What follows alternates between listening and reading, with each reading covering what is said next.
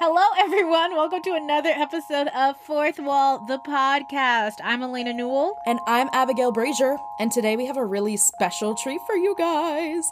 Uh, today is the first time we're Mm, talking. a juicy treat. oh, it's so juicy. Like the juiciest, most delicious, like most well done plant based ground burger you've ever had in your life.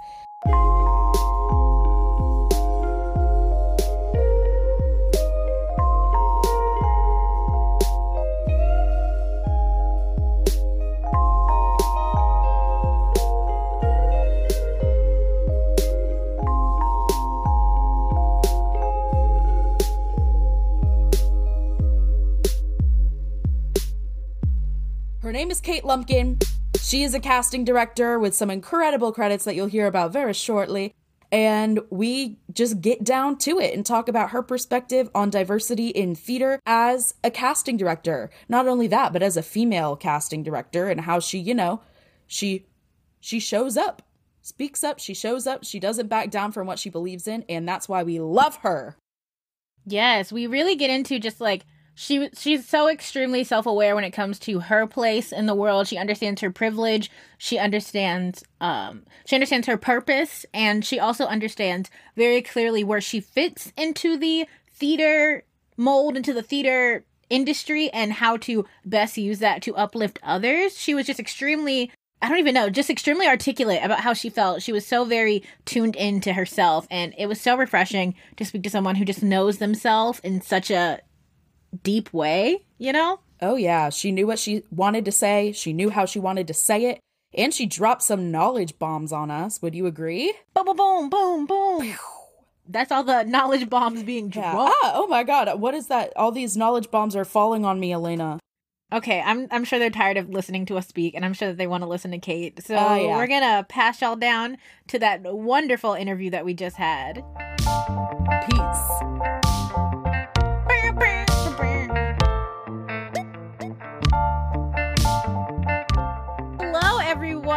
We are here with the wonderful Kate Lumpkin. Kate, for the people who, you know, they don't know what theater is or they live under a rock, who, like, let them know who you are.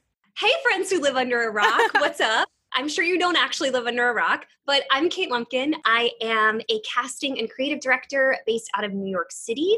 Um, uh, for those of you who live under a rock, a casting director is the person who basically is hired to help find and acquire the talent for new plays, musicals, TV shows, all that jazz. Um, so that's what I do to fill my days. I specifically work mostly on new projects. Um, I'm very inspired by new creative teams and new writers.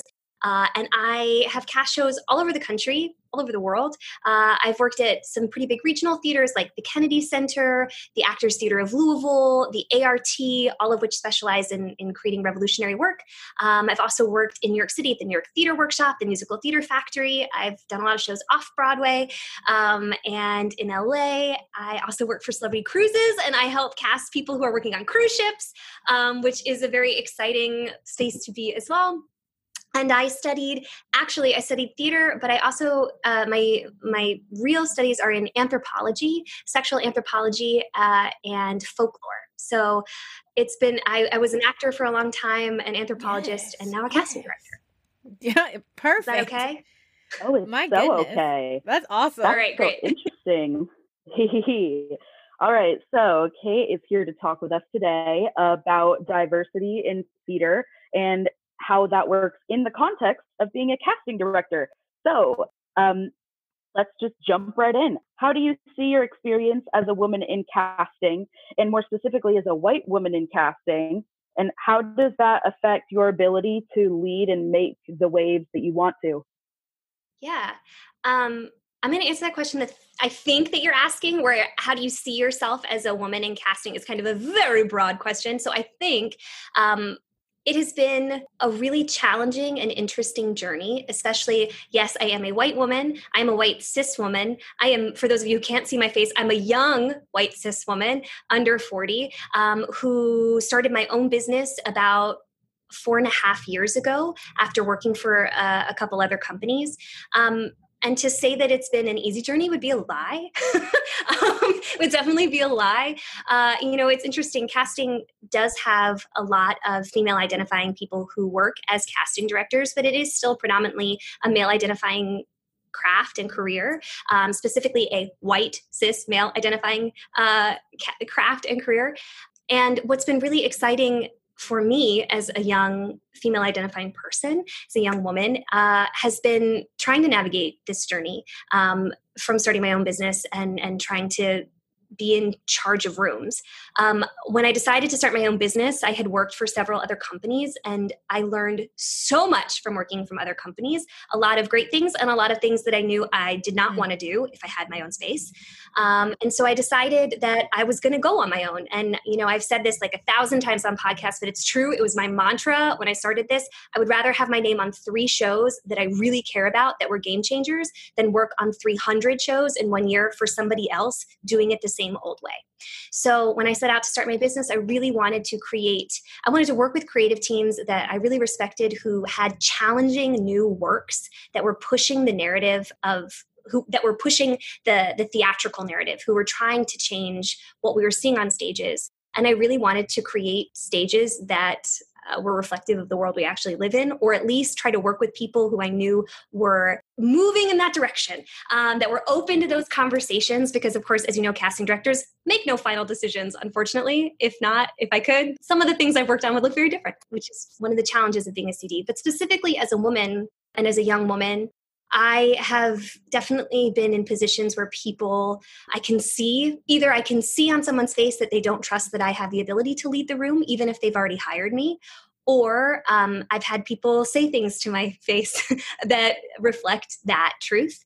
And I have had to work very hard to acquire new accounts, to get people to trust me, to get people to think that I um, can, like I said, lead a room, put my name on the door, and own the space and, and get what people need. I've also been so fortunate that because I decided to reach out to really innovative and new and interesting creative teams, people really want to work with me. Those people really are excited to work with me and excited to work with someone new and young and, and interested and invested in changing um, our stage pictures. So it's it's been a wild ride uh, I'm still on this roller coaster. Right? So um, at this point, uh, you know, who knows what's going to happen next? Um, but it has been yeah. a challenge. Yeah, yeah, yeah. You were talking about like creating your own space to push the narratives that you want to push and actually like making the shows that you do uh, make them reflect the world around us. But you also have been working in other yeah. facets of the theater industry, like your company, No Marking. I'd love to talk about. Also, you're the head of education for the Broadway Collective. Um, I kind of also want to talk about yeah. your experiences in those different categories of performance and how you've taken your mantra that you've placed into your casting and how you place those into those industries as well? Yeah, I think something that I learned really quickly in this life is that if you have a mission, quite often, if you only put your mission towards one goal, you'll only see that change in that one space. And so many things in this life lead into all of the other pieces. So, something that I am very passionate about is education. I think education leads to opportunity, opportunity leads to change, right? We know this. And so, I, like you said, I am the head of education at the Broadway Collective, which was it, which was, which is a company that was founded by um, Robert Hartwell, who, if you don't know who Robert is, he's just like everything. Um, game changer broadway dancer performer singer actor now CEO, just living his best life. Um, he is a Black entrepreneur who has just fundamentally changed the game of education for musical theater students. I'm really proud to work there. Um, and we do a lot of education all over the country in New York, online for students between the ages of 12 to, we have people who are in their 40s and beyond, but mostly like 12 to 19. And we approach theater from a holistic and whole person perspective. So you're going to get the tools and techniques that you need, but also who are you? What do you want? How are you going to get it? What kind of work feeds your soul? And who are you as a person? What's your worldview? So we're, we're trying to start that young um, rather than creating, you know, factory performers, as it were. Um, and then no marking is something that I started uh, the day that Broadway shut down due to COVID. I was like, all right, people are going to be in their homes and they're going to be not able to take classes. Everyone has just lost all of their money, me included. Um, so I was like, a selfishly what am i going to do to get my butt out of bed every day? Because i have no business. Yeah. so i was like i gotta have a project or i'm gonna go crazy. Um, i started no marking which is um, a completely it is run completely free. So everyone who works on it works pro bono and everyone who is educated by it does not pay a single cent to do that. Um, and it's basically free online health, wellness, and business and industry insight classes for professionals in the theater over 18. So we have had over 125 teachers, almost 200 hours of free programming over the last several months. Um, and we're actually about to go into July, um, where Tyler McKenzie, who is uh, just a brilliant human, um, who I think is associated with this podcast as well, um, Tyler is co hosting and co creating the curriculum for the month of July. Um, and we have a big announcement tomorrow. It's going to be very exciting. Um, but yeah, so that's going to be cool. This was supposed to just be started as like I, when COVID happened, I was like, oh, this will just be a couple weeks. It'll be fun. And now mm-hmm. here we mm-hmm. are four months later, and it's like a real thing. Yeah. That's about how we feel about the podcast. At the beginning of the month, we were like, let's do a podcast about this. And now it's like so real. We're like, whoa, it's this real thing yeah. that we can touch and feel in our hands. It's so cool but it's just proof right? If you have an idea don't sit on it. Do something. I just literally put in i put it no marking started with a facebook status. I said if i start this will anybody show up? We have 8000 people in our group now from all over yeah. the world. There are schools who are using no marking as supplementary cu- curriculum um, colleges in the philippines in sweden in chile using these classes and it's all free. And that is going to be the change. mm-hmm when people yeah. have access to education and spaces where they can ask questions and they don't have to choose between eating and learning, we will then see a change in our industry, period. And the world. Yeah. Oh, that is That's that is it. That said. is the one. So good. Ah. So, uh, just really quickly, going back to that first question, you were talking about different challenges that you have as a casting director, and maybe sometimes a cast doesn't always look how you want it to. Could you speak a little bit to that? Yeah. Oh, absolutely. So, um, yeah, I think what's so interesting, uh, I don't think people really actually understand what a casting director does a lot of the time. I think because there's no degree in what I do, right? It is an apprentice based business you learn casting from doing casting. There's no classes, there's no school, um, which leads to a couple things. One, that is why casting looks the way it looks, right? If it is something that is built entirely on relationships and for decades has been led by white leaders, and you are finding people through relationships, we see this, right? As an anthropologist, this is a very obvious trajectory of why something looks the way it looks, which is why we have to break that wheel and break that system, create educational platforms to teach people where there's equal opportunity to create those classrooms rather than something built entirely on connection. But that's another tangent. Yeah. Never mind. But in terms of what challenges are, because people don't really know what casting is, they think like we make all the lists, bring everybody in, and we make final decisions as to who ends up on that stage. And that's just not accurate. Casting is hired by the same people who pay checks to actors, right? I get my paycheck from the producers just like an actor does. I am hired by the producers and the creative team just like an actor is. And I am basically a freelance independent contractor just like an actor is. So I have to audition, quote unquote, for my jobs. Really, it's like interviewing for my jobs. I have to go in, I have to prove myself, I have to, you know, pitch in essence what my vision for how this work will happen and i'm either chosen or i'm not. There are lots of really cool projects that i've been you know up for like in the final callbacks as it were and then i don't get just like actors right where you get your hopes up you do all this work and then it's not a fit. Or you i there have been multiple times where i didn't get a job because i don't have a broadway credit mm. right um, just like other actors. So when we say like we're on your team we really are. Not only are we on your team wanting you to get the job but we're in the same the same boat like we have to fight for our jobs. We often don't get them for similar reasons to why you don't uh, we get the same reasons of like oh it just wasn't a fit or not right for this or it doesn't have the right credits. Like it's the same yeah. language right? And then when we're in the room at the end of the day a huge portion of my job is really knowing the actors knowing people knowing um, trying to get to know them not just their talents, which is also something I need to know, but also who they are, what kind of energy they bring to a space, what kind of directors they really work well with, because we know not everybody works well with different types of learning and, and technique. And so then at the end of the day, when we kind of whittle down to final decisions, one thing that I really do is talk through final decisions, what what I know about these people, how I think these people might work together, anything I know. But beyond that, I don't make any final decisions. That comes down to the directors, the creative team, and the producers, right? I think it was Amber Iman during the um, Broadway Coalition Forum, Love which was her. so fucking I incredible. her. Um, I think she was like, honey, look for the coin, follow the coin, right? And that's the truth. Like, Mhm. follow the coin, that's who makes the final decision. Um, so, casting really, and I'm not trying to defend the craft because I do the craft, but really what we do is provide the opportunities, right? We really we try to get to know people and we do provide the space. Now, that does that does mean that we provide space, right? So the people coming into the room, that is partially on us. The other part is on the creative team because the first thing I always ask when I start a session is who do we have to see, right? So if the creative team is looking for someone who is um, supposed to be on paper like uh, a very specific thing, and they ask me to bring in someone who is entirely the opposite of that, I'll say. Are you sure we're talking about the same Mhm. character? And if they say yes, I'll say, okay, great, bring him in, right? Um, and we do it. So that's about 60 40, about 40% creative team asks and about 60% what I bring into the space.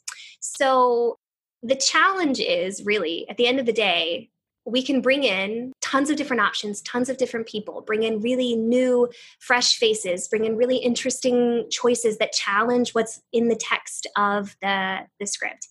And people can kill it. they can just crush it and do amazing work.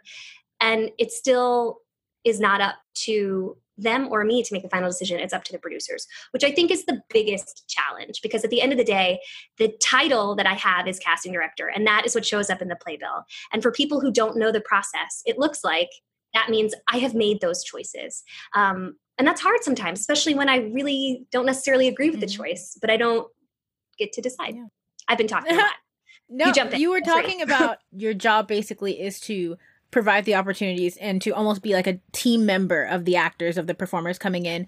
Do you feel um especially right now with all of the stuff being discussed right now in terms of diversity in theater and acceptance and inclusion in theater, do you feel an added weight of making sure that you're trying to bring in the most diverse bodies as possible? And if so, how do you go about um bringing those voices in without you know, stepping over bounds, you know, stepping on people's toes, being too controlling over the situation, like in a respectful way, bringing to the producers people that may not look like their ideal performer, but there's no reason that they shouldn't be considered. You know what I'm saying?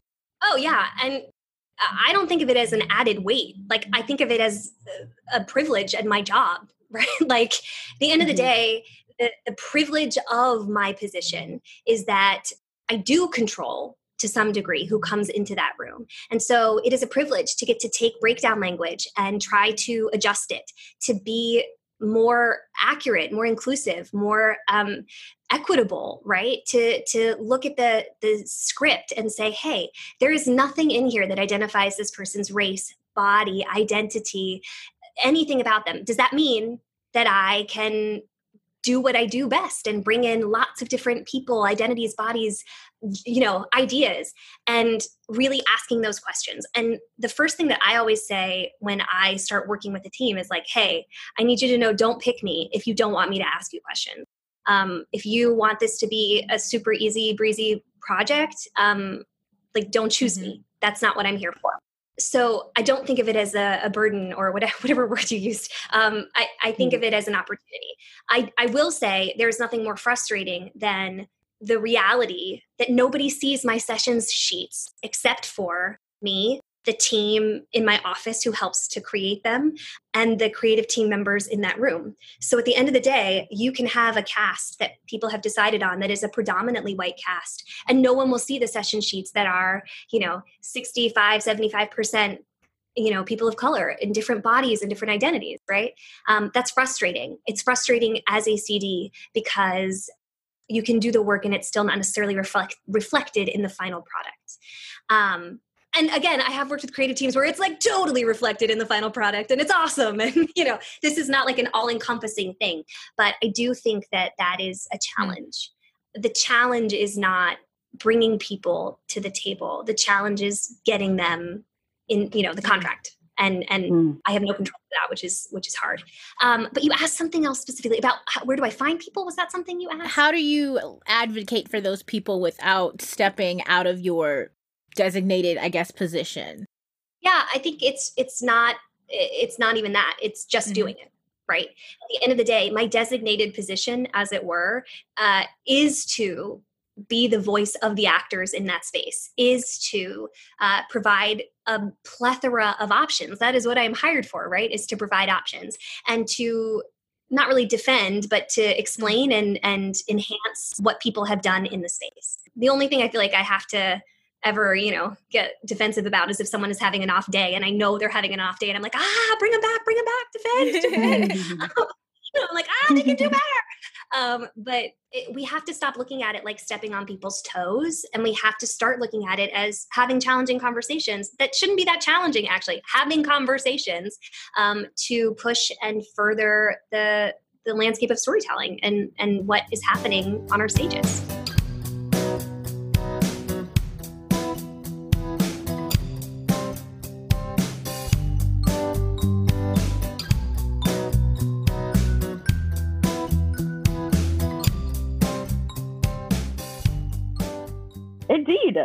this is so great. I'm learning things that I never knew about casting directors. And for the, for the people at home, just really quickly, what is a session sheet? Mm.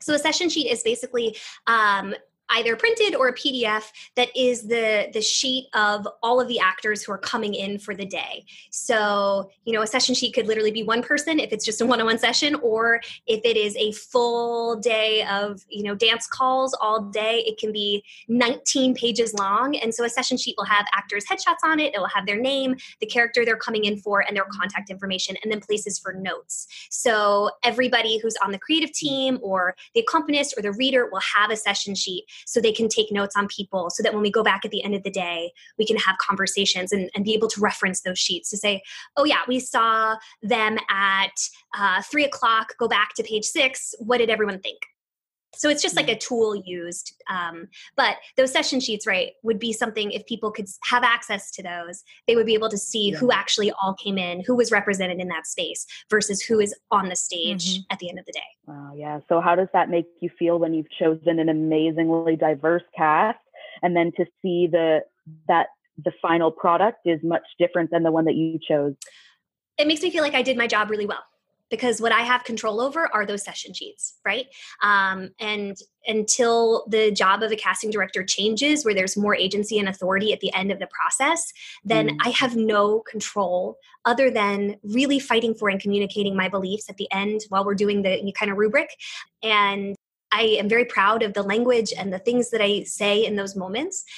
But at the end of the day, if if like you say i look at that session sheet and i'm really proud of what's happened in those rooms how people were treated how people were talked to um, how people felt when they walked in the space and left the space um, and mm. there is a reflection of different identities backgrounds bodies all of that on my sheets then i have done my job very well if i am not the executive producer bringing in the coin or the director making those final decisions i i can't i can't um, berate myself till kingdom come. Yeah. All right. So then, as a casting director, what ongoing practices do you see in these other seats that are behind the table that you think really have to change in order for this part of our industry to get better? I mean, the first thing I think we can all do is stop with this nonsensical language of behind the table. I'm so fucking sick of it and I just wish it would die when we say behind the table, the table becomes a wall. Mm. It becomes a separator between creator and creatives and actor and creatives.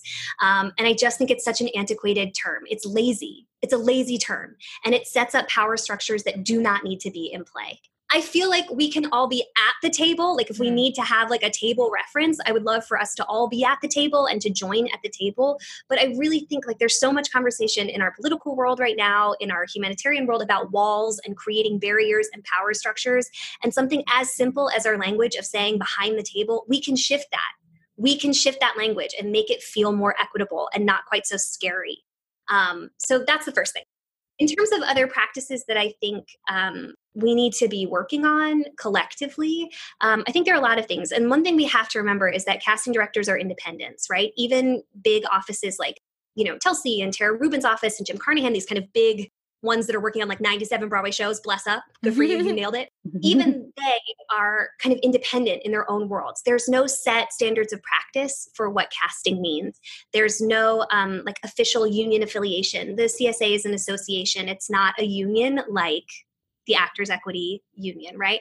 So, because of that, I think one thing that would be really tremendous is if we could come up with some sort of collective standards of practice as a casting collective, um, allowing us still to be independents and fight for contracts just like actors do, um, but that are standards of practice so we can be held accountable in spaces. Right now, I think a huge problem in casting is that there's no way to hold people accountable. And not just the CDs in the room, but also the people in the room, the people who show up that are creative team members. There's no way for an actor or a casting director, there's no one I can report someone to, right? Because there are no SOPs.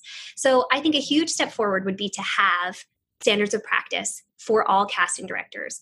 And I think every year, just like so many other careers, like if you're in food services, every year you have to do a safety check, you have to take classes and be certified to handle food. We work with human beings on a day-to-day mm. basis how is there no certification process for that i think it would be brilliant if we had to do an annual in essence certification as casting directors that would include you know diversity inclusion and equitable practices that would include updates on things that i think a lot of people are scared to ask mm. right? Um, you know i work a lot with the trans community with the non-binary and gnc community.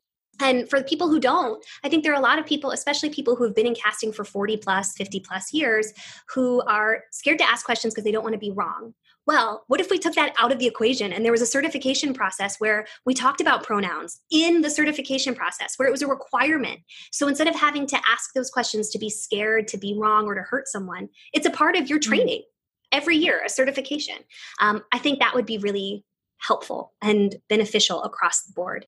Um, and it could be updated every year. I also think that we really need to work closely with um, I think Actors Equity needs to do a lot of work for their uh, for their membership um, and do some some learning and some listening to what their membership wants and mm-hmm. then be in really wonderful communication with the casting world to help work together to make things more equitable and to further the craft um, i also think that we have to work on our bedside manner collectively I think that um, for those of you who don't know what bedside manner is, it's something with doctors, right? We talk about good bedside manner when you're a doctor, how you communicate with your patient. Um, I'm not trying to say that actors are my patients, um, but I do mm-hmm. think we have to remember honor the humanity of an audition space rather than treating it like it's a factory practice. Um, and to me, I think that means um, really ensuring that you have the capacity to be a human in that room and not overworked, not going crazy, working on so many projects that you can't really focus on the work that you're doing. Yeah, so that's more of an individual office basis, but I think that will really help with the process. Yes, yes. For um, yeah. we have to wrap up soon, but before we go, for Oh goodness, I'm so sorry. I've been talking. No, it's been you are you're phenomenal. You are so wonderful. I if this could be a four hour thing, I would love that because everything you've said is just the words of wisdom are amazing. But for actors, um, who let's like the let's talk about those like queer performers, those people of color, those performers of color who enter the room and they are scared between fighting between playing into those stereotypes that may have worked in different offices in the past and then actually being sure. authentic and going for what they genuinely want to go for without fear what do you have for those performers who are trying to like walk that line of not necessarily going out for things that will necessarily fit their original mold that other casting teams may have placed them in like prior? Yeah. Um oh, I love this question. I think that you know, first of all, as a white, cis, straight woman, I am not here to tell anyone who does not identify as those things who to be, how to be, how to act, what to do in a space. That is not my place. That is not my position. Um, so I just want to put that into the universe. However, what I can say as a general note is that I firmly believe that the industry, that type is an antiquated notion and it's it should have already died. It is moving quickly in that direction, quicker than we think. Um, when I started this when I started in casting seven years ago, I mean, honestly, the difference between when I started and where we are now in just seven years is unfucking believable. Um, so if we keep moving in this direction, I do think that great change will happen. But what I, all of that to say, I think that the industry used to really be looking for very specific, shiny, shiny, like fit this mold and do this thing. That's why it's called casting. You are casting a mold, right? Yeah. Casting is filling mold with concrete or whatever product to make a final product. That is what casting traditionally is. We have taken that word and acquired it for art, that our job is to fill a mold and create a product, right? Which is in your brain and it makes you think that's your job. But what I think is really happening is that we are seeing a shift towards rather than wanting actors who can do everything, be everything, fill the mold, we want to find original people. We're really interested in authentic, real voices. What is your point of view? What is your worldview? How do you bring that into the space? And I always say an audition room is actually an opportunity to educate the people in that space as to what you really are and what you want to be doing. And it might not be a fit for that show, but you should bring yourself into that room to the text no matter what so that when i see you in that space because usually i'm working on more than one project at a time. If i see you for this show and i'm like mm, it's not right for this but god it's right for this right? Like boop boop boop boop boop we put you in that room to set you up for success. Yeah. overall i think the best use of your time in an audition room is not to try to be something that you think somebody else wants you to be. Um, but rather to bring truly your point of view to whatever text you're given. Because also, I will say this you are not being paid to be the casting director. So stop trying to do my job. Because you don't actually know what the version this creative team is looking for in this project. Mm. You don't actually know what that thing is. So you might think you're coming in for a production that's the 19th revival of the same old, same old, and we're looking for the same but you have no idea. So if you try to play into something that's not truthful to who you are, then you might be doing a real disservice because we actually might know what we're doing, right? And we actually might have brought you because of who you are. And if you deny it, then you're kind of fucking yourself over in that space. Um, Yeah. So always walk in, no matter what you're walking in for, even if you think it's the most opposite of who you really are. Do who you really are so that I know what room to bring you into next time that's going to set you up for success. Mm. That's what I think. I walk into every room doing who I am, whether you like it or not, right? You and there are a lot of people who probably do not like it. Period. Like that's fine.